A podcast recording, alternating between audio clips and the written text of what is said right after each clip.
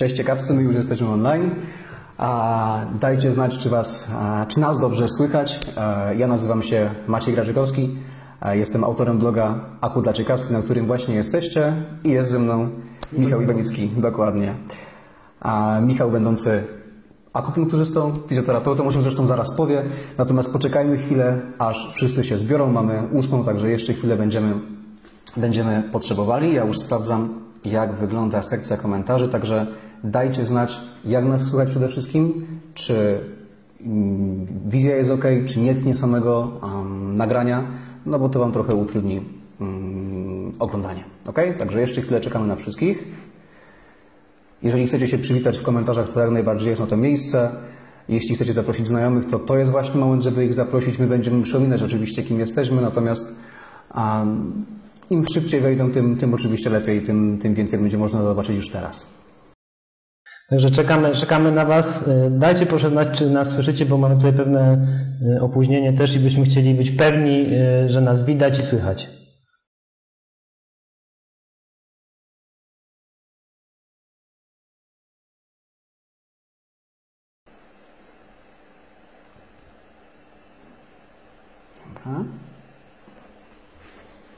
Jeszcze chwilę, dosłownie jeszcze chwileczkę e, i ruszamy.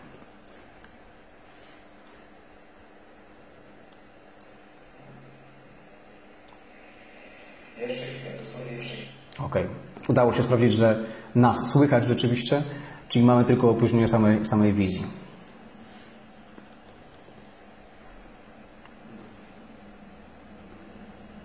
Okej.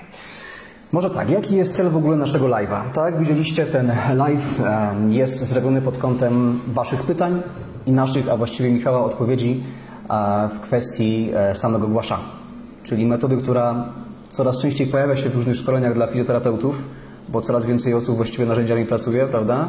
Natomiast jest w bardzo różny sposób wyjaśniana, dlaczego wykorzystać, jak wykorzystać, E, czy ma boleć, czy nie ma boleć. Więcej informacji Michał będzie przekazywał na samym warsztacie, natomiast zanim warsztat, zanim samo szkolenie, no to dobrze byłoby się trochę więcej e, o samym głasza e, dowiedzieć. Ok, mamy, jeszcze, mamy już 9 po, także jeszcze minutka i ruszamy z głównym materiałem. Dobra. Ok.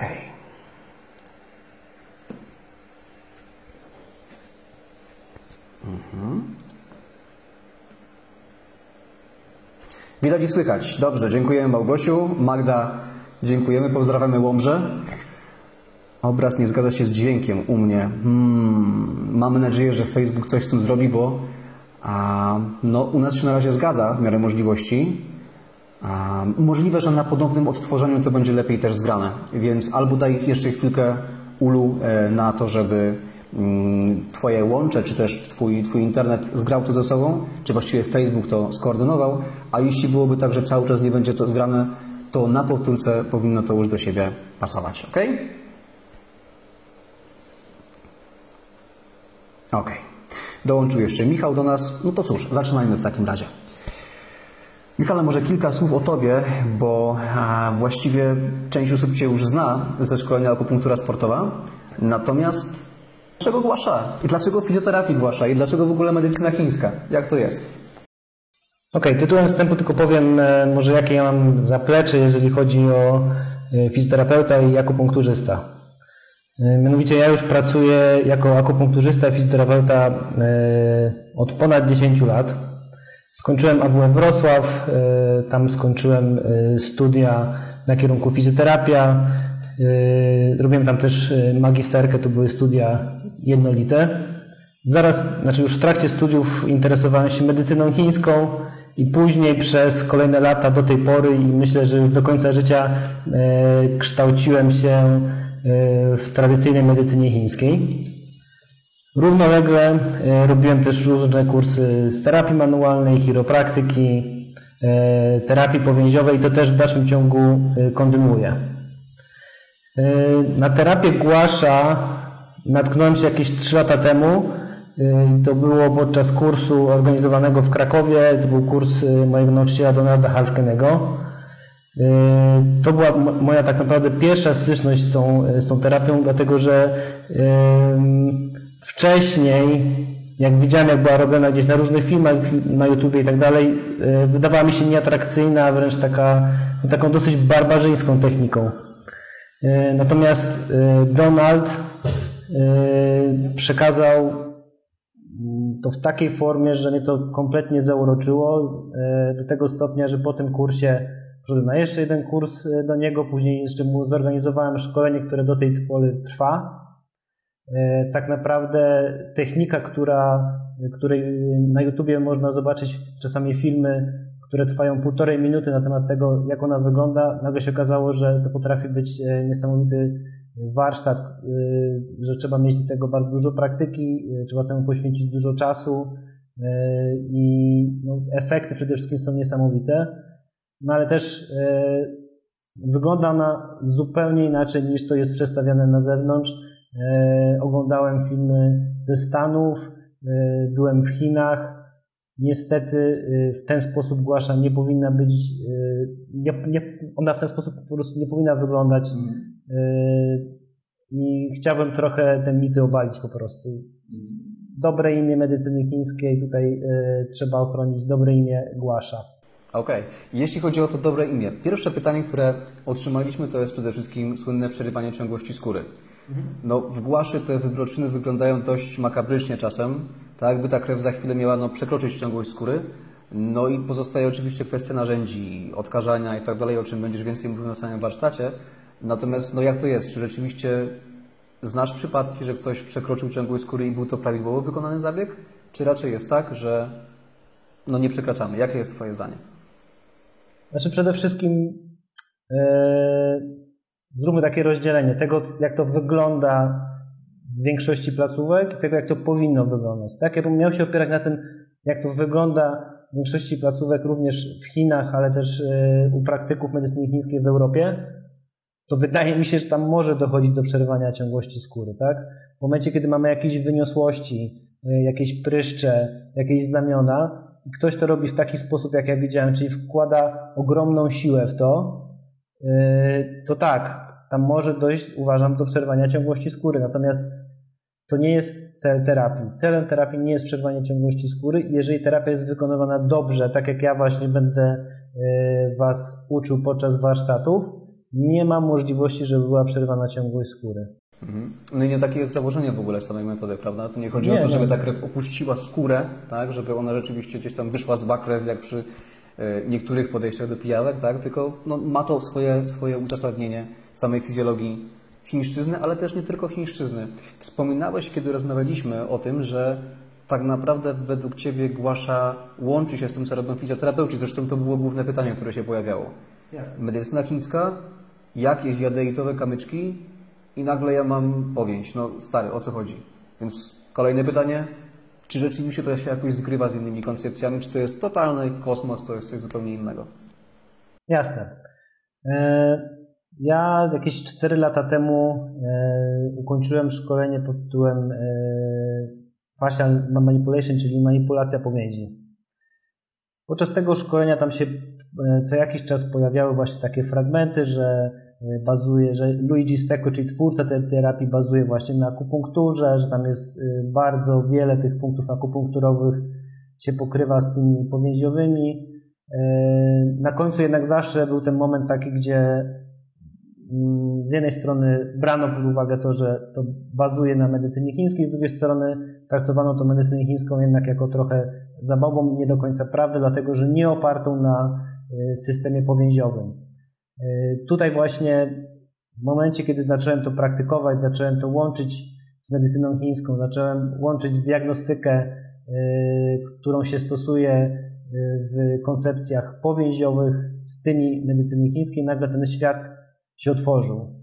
Tak naprawdę najpierw ten świat się dla mnie zburzył, ale teraz to wszystko się powoli składa w pewną całość, którą właśnie będę chciał Wam przekazać między innymi na tych warsztatach. Dlatego, że okazuje się, że y, podobieństw y, z terapiami powięziowymi y, tak naprawdę różnego gatunku, bo mówię tutaj też o GDS-ach, mówię tutaj też o FDM-ie, jest bardzo dużo i to, co będę chciał też na warsztatach przekazać, to jest te łączenia, tak? No, te łączenia są Kiedy popatrzymy na przykład na teorię meridianów ścienisto-mięśniowych, tak? To często jak się mówi o podobieństwach między systemem powięziowym, to się nie mówi tyle o meridianach głównych, co o systemie meridianów ścienisto-mięśniowych. I to jest to pole działania główne, choć nie jedyne, gdzie głasza świetnie działa. I przede wszystkim właśnie o tym będę chciał powiedzieć. Tak, no bo to będzie przekładało na praktykę fizjo, gdzie jednak no, w dużym stopniu bazujemy na ortopedii, neurologii, na tych schorzeniach, na zaburzeniach z tych zakresów, w mniejszym stopniu gdzieś tam internie, tak? Natomiast no, wiadomo, są też podejścia osteopatyczne, od których się nie będziemy absolutnie odcinać, natomiast no, koncentracja będzie jednak na, e, w tym kierunku z tego, co rozmawialiśmy, tak? Jasne.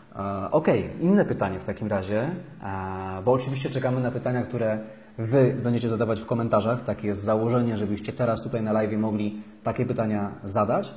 Mm, natomiast e, mamy oczywiście szereg pytań, które już wcześniej zadaliście, e, natomiast nie bójcie się ich zadawać, nie będziemy wyśmiewać absolutnie, a no, nie ma głupich pytań, są tylko głupie odpowiedzi, tak. Jeśli dopiero co dołączyliście, ja przypominam, że nazywam się Maciej Graczykowski, jestem autorem bloga Akupunktura dla Ciekawskich, a dzisiaj w live moim gościem jest magister Michał Iwanicki fizjoterapeuta i akupunkturzysta, który odpowiada na Wasze pytania na temat metody głasza, właściwie techniki głasza wykorzystywanej w tradycyjnej medycynie chińskiej. Ok. Kolejne pytanie w takim razie. Czym wykonywać głasza? Czy to rzeczywiście jest tak, czy to jest właściwie bezpieczne? O, takie się pojawiło pytanie, bo wiemy, że nas jako fizjoterapeutów obowiązuje no, odtwarzanie narzędzi, wręcz no, większy niż, niż zawody paramedyczne niejednokrotnie, wyższy, wyższego stopnia. No a z drugiej strony ciężko jest e, znaleźć normy sanepidowskie dla odkażania jadeitu, tak. z którego są robione te e, narzędzia często. Natomiast e, coraz częściej pojawiają się narzędzia mm, ze stali chirurgicznej. Tak? Mhm. I tu było to właściwie pytanie, czy na przykład narzędzia do innych narzędziówek mogłyby służyć do wykonania głasza, czy nie ma opcji, musi to być jadeit jeszcze tam pobłogosławiony przez chińskiego cesarza. Wiesz co, no ja do tego podchodzę dosyć e, liberalnie, tak? Mm. Powiem szczerze, że pierwsze zabiegi, które robiłem głasza, były robione kartą kredytową. Okej, okay, ale jakiegoś konkretnego banku, czy? no to akurat to była chyba karta jakaś flotowa, tak? Do, do zakupu benzyny. Natomiast y, uważam, że naprawdę tutaj można być y, dosyć spokojnym, jeżeli chodzi o dobór narzędzia, tak? Y, ja mam doświadczenia takie. W sklepach w większości się pokazuje właśnie, że terapię głasza się robi za pomocą tych kamieni jadeitowych albo tego sprasowanego rogu bawolego na przykład, tak? Powiem szczerze, że mam obydwa te przyrządy u siebie i żeby y, u pacjenta wzbudzić to sza, żeby się pojawił ten krwiak, to naprawdę trzeba użyć bardzo dużo siły, żeby to zrobić. Y, tymczasem na przykład mnie akurat ten y, mój nauczyciel Donald nauczył tego, żeby korzystać z takich drewnianych szpatułek do badania języka. Ja może zademonstruję, tylko podejdę. Jasne, oczywiście. To jest taka zwykła drewniana szpatułka. Co w niej jest innego, porównując z takimi przyrządami jak, jak właśnie ten, ta jadeitowa, czy jak ta zrobiona z tego sprasowanego rogu, to są, tak, to są krawędzie przede wszystkim. Te krawędzie nie są ostre, ale jednak e, dużo łatwiej jest tym pracować jakby zahaczając o skórę, tak? Taka szpatułka jest dosyć giętka, w związku z czym przy przyłożeniu do skóry ona się do niej dopasowuje. Więc tak naprawdę mogę nie używać aż tak dużej siły nacisku, a pracować na wierzchniej y, stronie y, skóry, tak? Czyli nie muszę wchodzić tak głęboko w tą skórę i powodować, i powodować u pacjenta ból, bo ta sza, o którą nam chodzi, ona tak naprawdę znajduje się na wierzchu, ona nie jest bardzo głęboko. Tutaj y, dla mnie jest ten problem, który właśnie widziałem też, w jaki sposób sza jest wykonywana y, gdzieś w Chinach czy na filmach na YouTubie.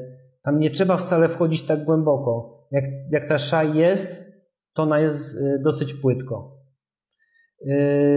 Jaki jest jeszcze jaka jest jeszcze zaleta takich szpatułek? Jest taka, że one są jednorazowe, czyli ja po prostu po każdym zabiegu y, taką szpatułkę wkładam do odpowiedniego y, pojemnika i wyrzucam.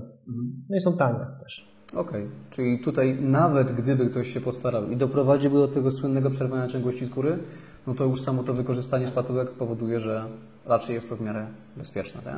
Zdecydowanie tak. Zresztą też tutaj taka ciekawostka. Yy, Ja teraz piszę pracę magisterską yy, na Uniwersytecie w Nanjing jestem. Już jestem pod sam koniec tej pracy. Ta praca jest między innymi yy, o tym, że porównuje techniki tradycyjnej medycyny chińskiej, tutaj akupunktury i głasza z manipulacją powięzi w leczeniu bólu pleców.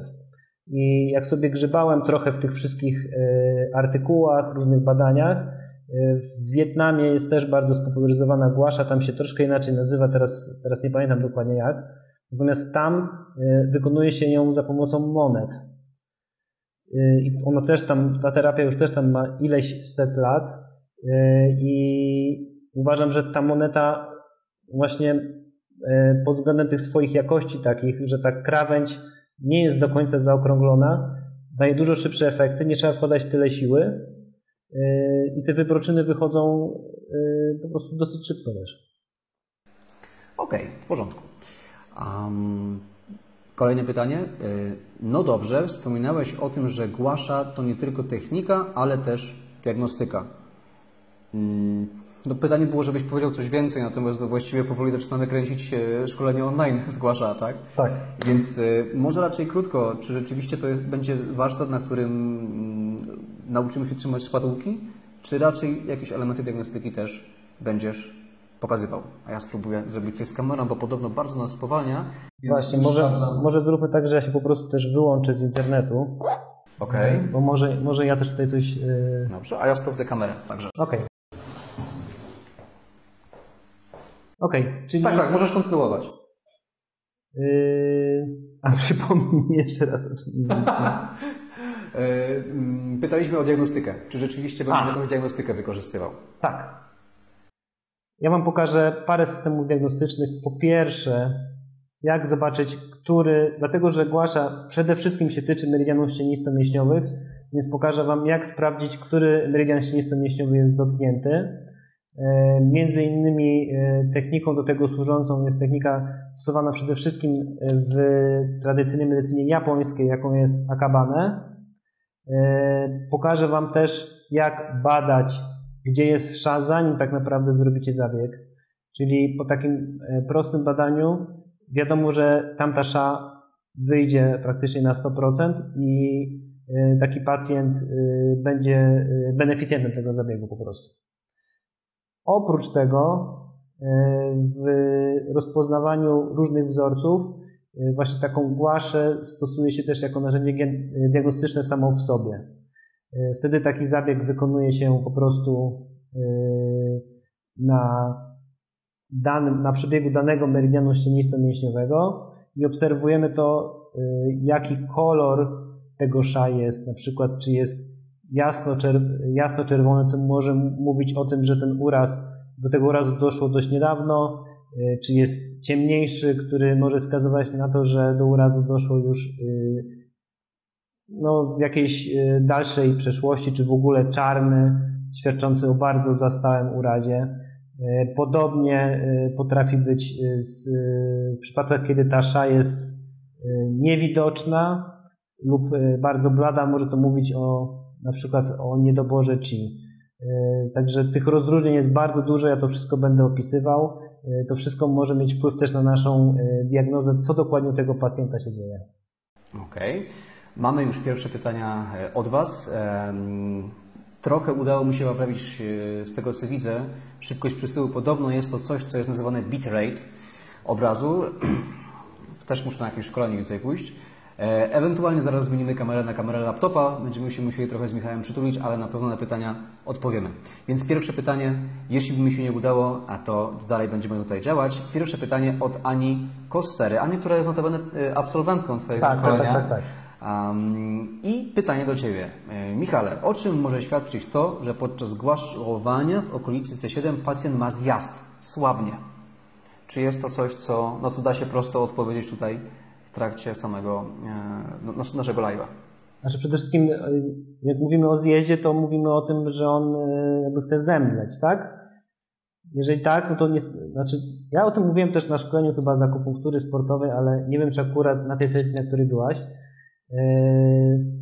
Bardzo uważam w momencie, kiedy pracuję właśnie na tym punkcie Duma i 14, czyli właśnie pod wyrostkiem C7, dlatego że to jest punkt łączący wszystkie meridiany Yang i Yang ręki i tam bardzo często dochodzi do sytuacji, że pacjent może właśnie kolapsnąć. Może być sytuacja, to trzeba być cały czas w kontakcie z pacjentem. Tak, zdarza się to i jest to punkt ważny bardzo na przykład przy leczeniu przeziębień, dlatego warto go opracowywać, ale być cały czas w kontakcie z pacjentem i przede wszystkim mieć też e, na przykład kubek e, ciepłej wody, żeby taki pacjent mógł się napić po lub w trakcie zabiegu. Okej, okay, dobra. Um, no dobrze. Um, czas na kolejne pytanie. Um, jeszcze chwilę tu popracuję i zaraz będziemy się zapewne przełączać. W takim razie pytanie od Krzysia Skilińskiego. Krzysiu pyta nas, czy głasza traktujemy raczej jako pełny, samodzielny zabieg trwający całą wizytę, czy może to być jedynie jedna z technik pomocniczych wykonywanych w trakcie wizyty pacjenta? Okej, okay, bardzo ciekawe pytanie, dzięki bardzo za nie. Yy, powiem tak, ja u siebie w gabinecie bardzo dużą uwagę zwracam na yy, na taki efekt związany z przestymulowaniem pacjenta, tak? E, tak naprawdę zwracam na to uwagę już gdzieś około, od około 4 lat. E, Im bardziej zacząłem wchodzić w temat tradycyjnej medycyny chińskiej, im bardziej zacząłem obserwować innych praktyków e, również z mojego otoczenia, teraz też będąc w Chinach. Uważam, że podczas zabiegów się używa zbyt dużo igieł, że zabiegi są zbyt bolesne i generalnie efekty później często mogą wynikać z tego, że po prostu było zrobione jakby za dużo, tak? Tego też uczy mnie mój nauczyciel Donald, żeby właśnie tego pacjenta nie przestymulować.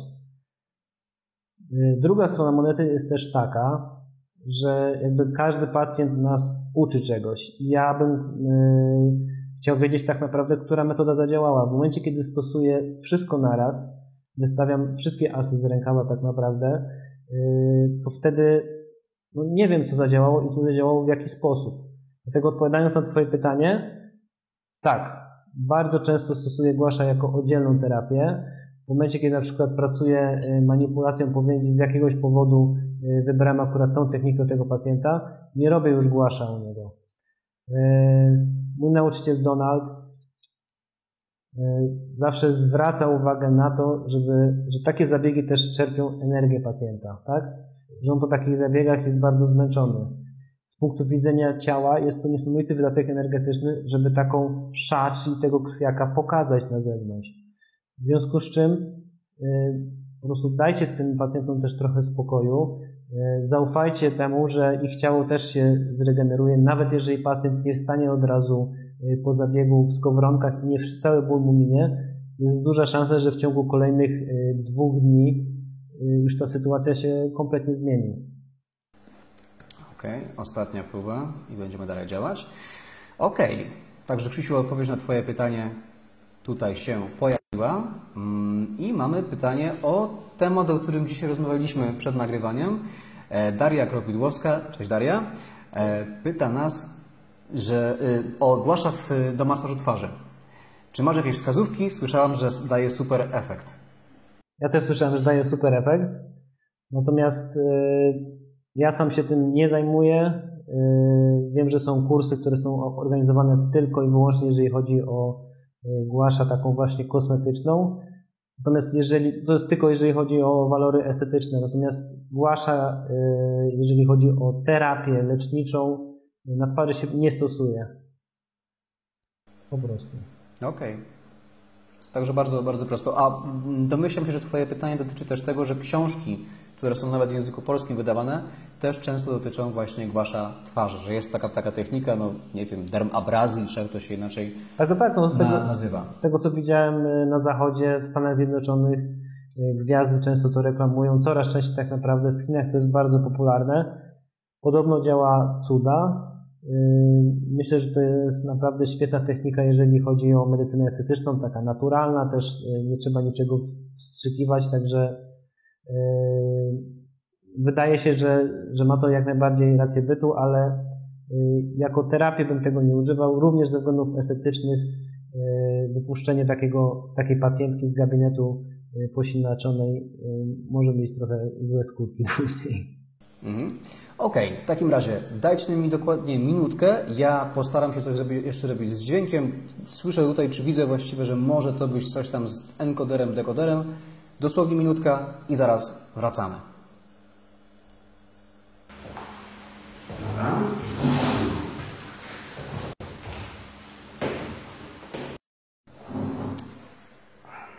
Już się poprawiamy.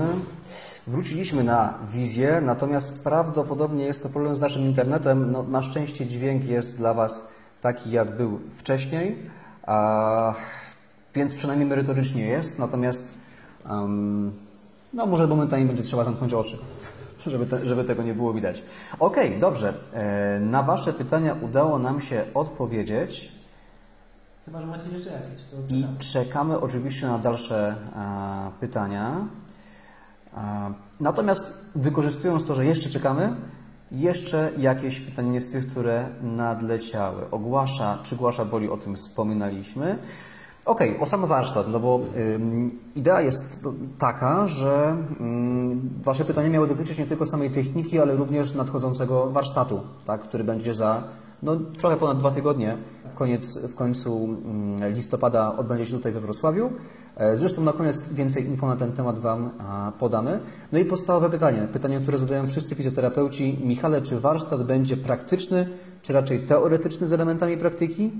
No i w twojej, do, z Twojego doświadczenia, w jakich schorzeniach najczęściej sprawdza Ci się głasza? O, takie pytanie. Słuchajcie, warsztat będzie przede wszystkim praktyczny. Y, Ci, co byli u mnie na kursie zakupunktury sportowej, wiecie, że nie owijam bawełnę. Ja tak naprawdę nie mogę się doczekać, żeby przejść do praktyki. Y, Wynika to głównie z tego, że spędziłem dość dużo czasu ucząc się medycyny chińskiej i dość dużo czasu spędziłem w teorii i przede wszystkim moim zamysłem robienia warsztatów, robienia wcześniejszych kursów było to, żeby kurs był y, praktyczny, bo uważam, że praktyka jest tak naprawdę najważniejsza. Jeżeli chodzi o sam kurs, plan jest taki, że y, pewnym wstępem będzie oczywiście y, moje opowiadanie o samej technice głaszy, natomiast y, chciałbym Wam zrobić porównanie właśnie y, przebiegu między innymi i różnych punktów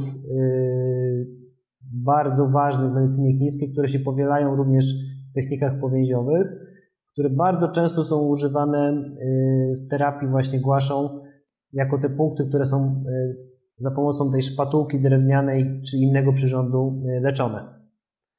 Y, Następnie przejdziemy sobie do poćwiczenia samej terapii.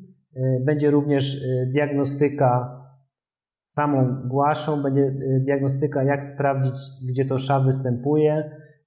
Będę Wam demonstrował, będziecie sami też ćwiczyć niesamowitą diagnostykę, jaką jest akabane. Następnie przejdziemy sobie do opisu wybranych schorzeń, w jaki sposób można je z mojego doświadczenia za pomocą y, głaszy y, leczyć. Będziemy się leczyć oczywiście sami.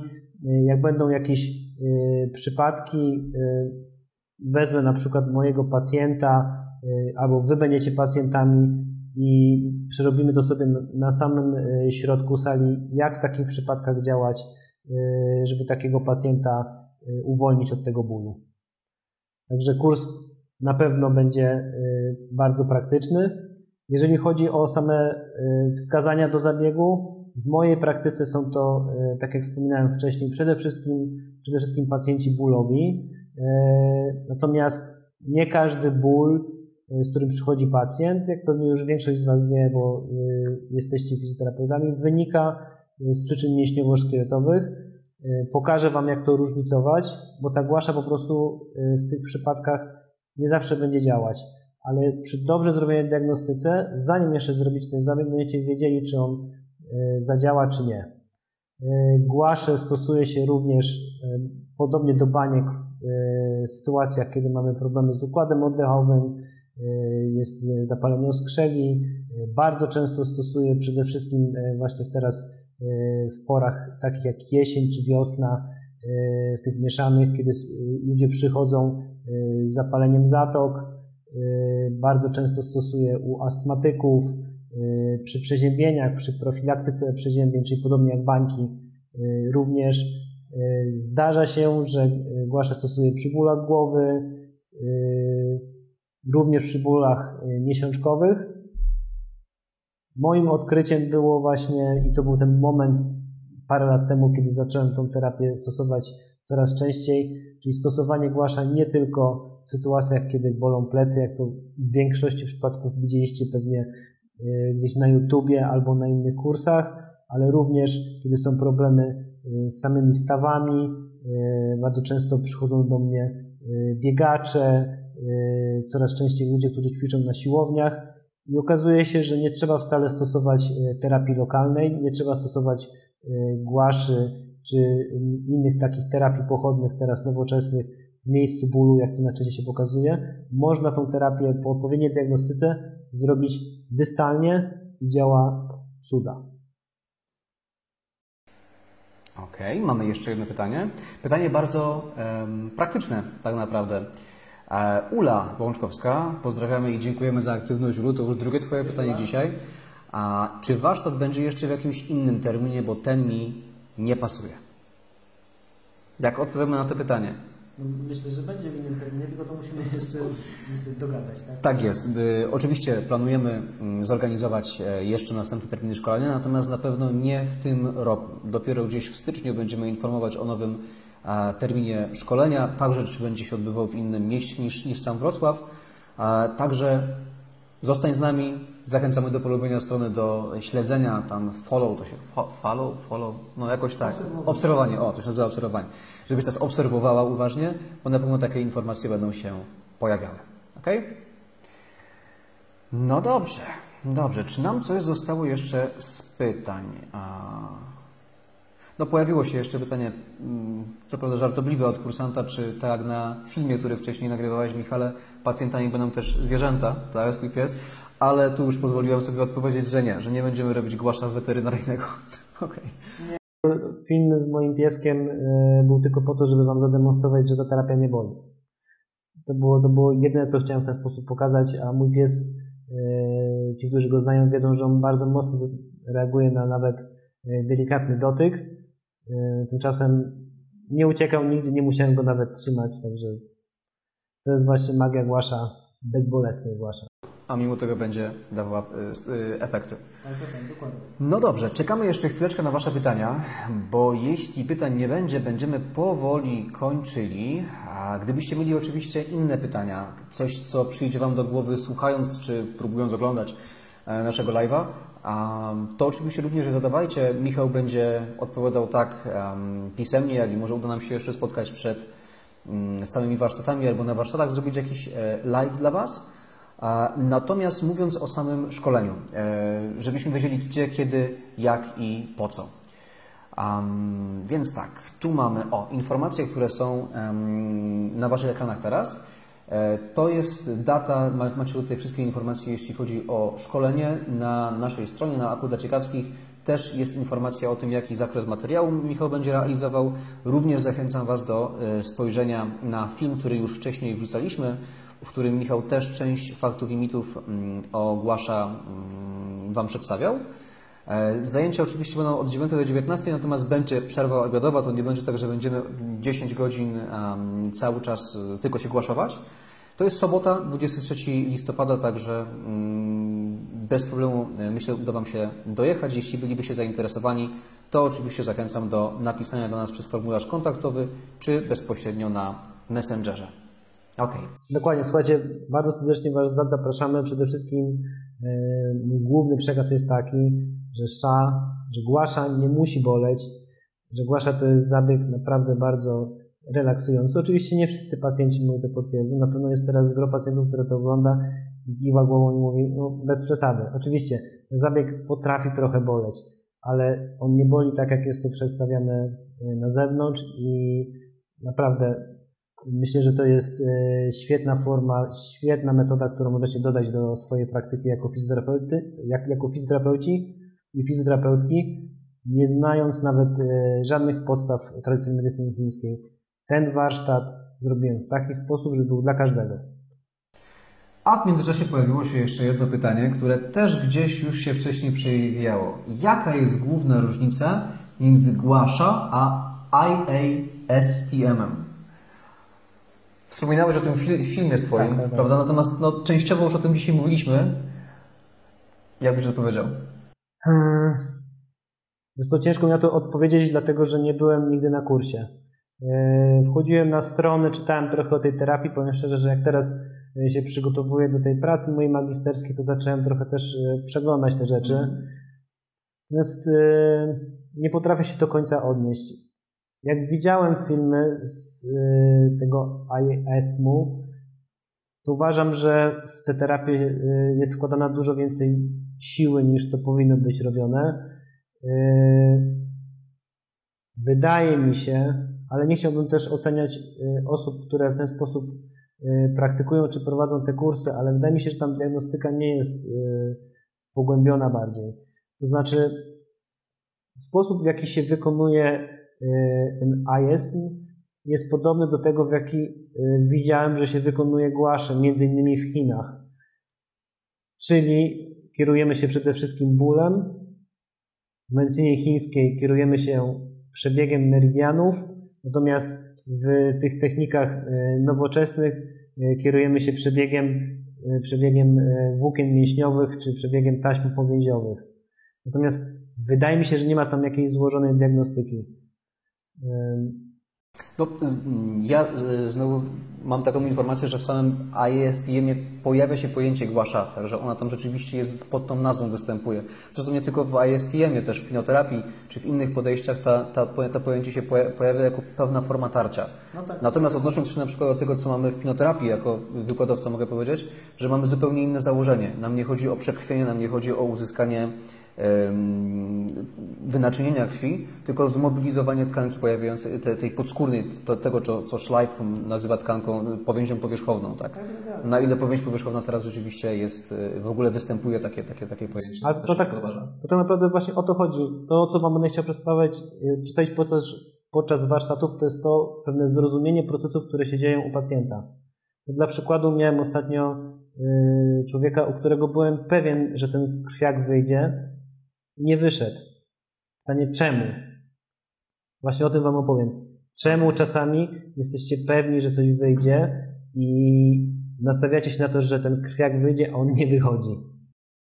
Jest wreszcie pytanie też, które częściowo mnie dotyczy, tak? Czyli czy warsztaty są tylko dla fizjo? O, to oczywiście Michał jest decydującym, jeśli chodzi o to, kto na warsztacie może się pojawić.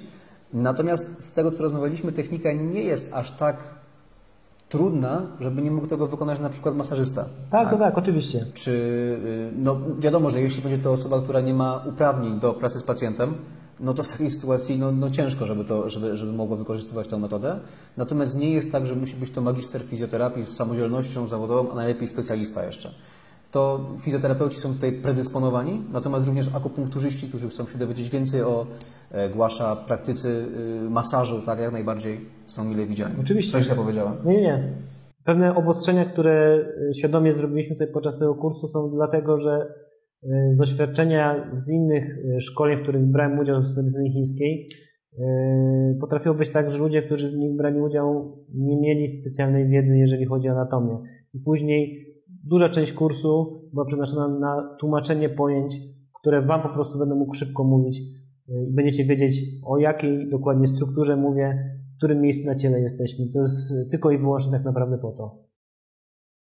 I już sprawdzam, czy jeszcze jakieś pytanie nam się pojawiło, żebym nie wyłączył live'a z rozpędu, bo to dopiero się działo. Zaraz, coś nowego się pojawiło. Dajcie chwileczkę. Daria. Zuzanna, mamy już Zuzę odpowiedź. Daria odpisała, okej, w porządku. Kurczę, udało nam się odpowiedzieć właściwie na wszystkie pytania, które do nas przesłaliście, czy właściwie te zbiorcze. A waszych pytań nie widzę i właśnie się pojawiło. Dzięk, dziękuję Małgosiu. Może kawę, ale... Cześć. Czy odczyn wygłasza można może spowodować wystąpienie stanu zapalnego? I do jakiej innej techniki można ją porównać? E, Zanim dam odpowiedzieć Michałowi, tutaj już trochę o technikach przypominających wygłasza wspominaliśmy, więc może chwilowo o samym stanie zapalnym. Jak to jest z tym stanem zapalnym? No bo wiemy, że w fizjoterapii ze stanem zapalnym lepiej nie szaleć. Tak, no, jak najbardziej ten stan zapalny może wystąpić, podobnie jak to się dzieje e, w technikach powięziowych. E, Takiemu pacjentowi, jest to, jest to zabieg dla pacjenta dosyć męczący i dla jego ciała. Właśnie dlatego mówimy o tym, że e, warto takiemu pacjentowi dać e, na koniec terapii wodę, e, dać wskazówkę, żeby tego dnia, a być może nawet następnego dnia rano nie uczestniczył w jakimś forsownym treningu. Te stany zapalne to jest, to jest fakt, natomiast no, jest to koszt tego, żeby terapia jakby się powiodła, żeby była skuteczna. Tak? Uważam, że to nie jest nic yy, na tyle forsownego, yy, żeby pacjent miał przez to jakieś duże problemy. Oczywiście yy, przed takimi zabiegami zawsze trzeba z takim pacjentem przeprowadzić wywiad, dowiedzieć się, czy w jego organizmie nie toczą się jakieś poważne wątroby, Jezu, poważne choroby. Dlaczego powiedziałem o wątrobie? Bo między innymi takim przeciwwskazaniem jest właśnie zapalenie wątroby typu B czy C, jest HIV, różnego rodzaju choroby związane z krzepliwością krwi. Yy, O tym trzeba wiedzieć yy, jako fizjo. Myślę, że zdajecie sobie z tego sprawę. Nasza cudowna ustawa też nas do tego mobilizuje. Trzeba przeprowadzić z pacjentem bardzo dokładny wywiad. Okej. O samych przeciwwskazaniach czy efektach ubocznych, tych, które mogą się pojawić, bo jak wiemy o tym też musimy pacjenta informować, żeby utrzymać od niego pisemną zgodę, też Michał więcej będzie wspominał na samym szkoleniu, jak to opisać, jak to, jak, jak to nazwać. A natomiast dostaję tutaj niepokojące informacje od Krzysia Skiwińskiego, którego znowu serdecznie pozdrawiamy, że jakoś zaczyna znowu nam się ciąć, znowu internet i komputer zaczynają się przeciw nam sprzysięgać. Więc czekamy jeszcze chwilkę na Wasze ostatnie pytania a, i za chwilę będziemy kończyć. A jeżeli w tym momencie właśnie dołączyłeś, dołączyłaś, tak na sam koniec, to przypominam, że ja jestem Maciej Graczykowski, jest ze mną magister Michał Iwanicki. I jeśli dopiero dołączyłeś, dołączyłaś, to spróbuj obejrzeć od początku, bo właściwie powoli się zbliżamy do a, końca. Y, Sam, sam live będzie jeszcze dostępny do obejrzenia jutro, a potem mm, prawdopodobnie dodamy go do a, jednej ze stref kursanta. Natomiast e, jeszcze jutro obejrzeć go będzie spokojnie można. E, gdyby się pojawiły Wam jakieś inne pytania, e, coś było niejasne, to oczywiście zadawajcie je. Mm, Będziemy starali się do nich ustosunkować. Ja już odświeżam, sprawdzam. Może Ty masz jakieś pytanie do, do grupy? Może grupa zdąży odpowiedzieć. Okej. Okej, w porządku.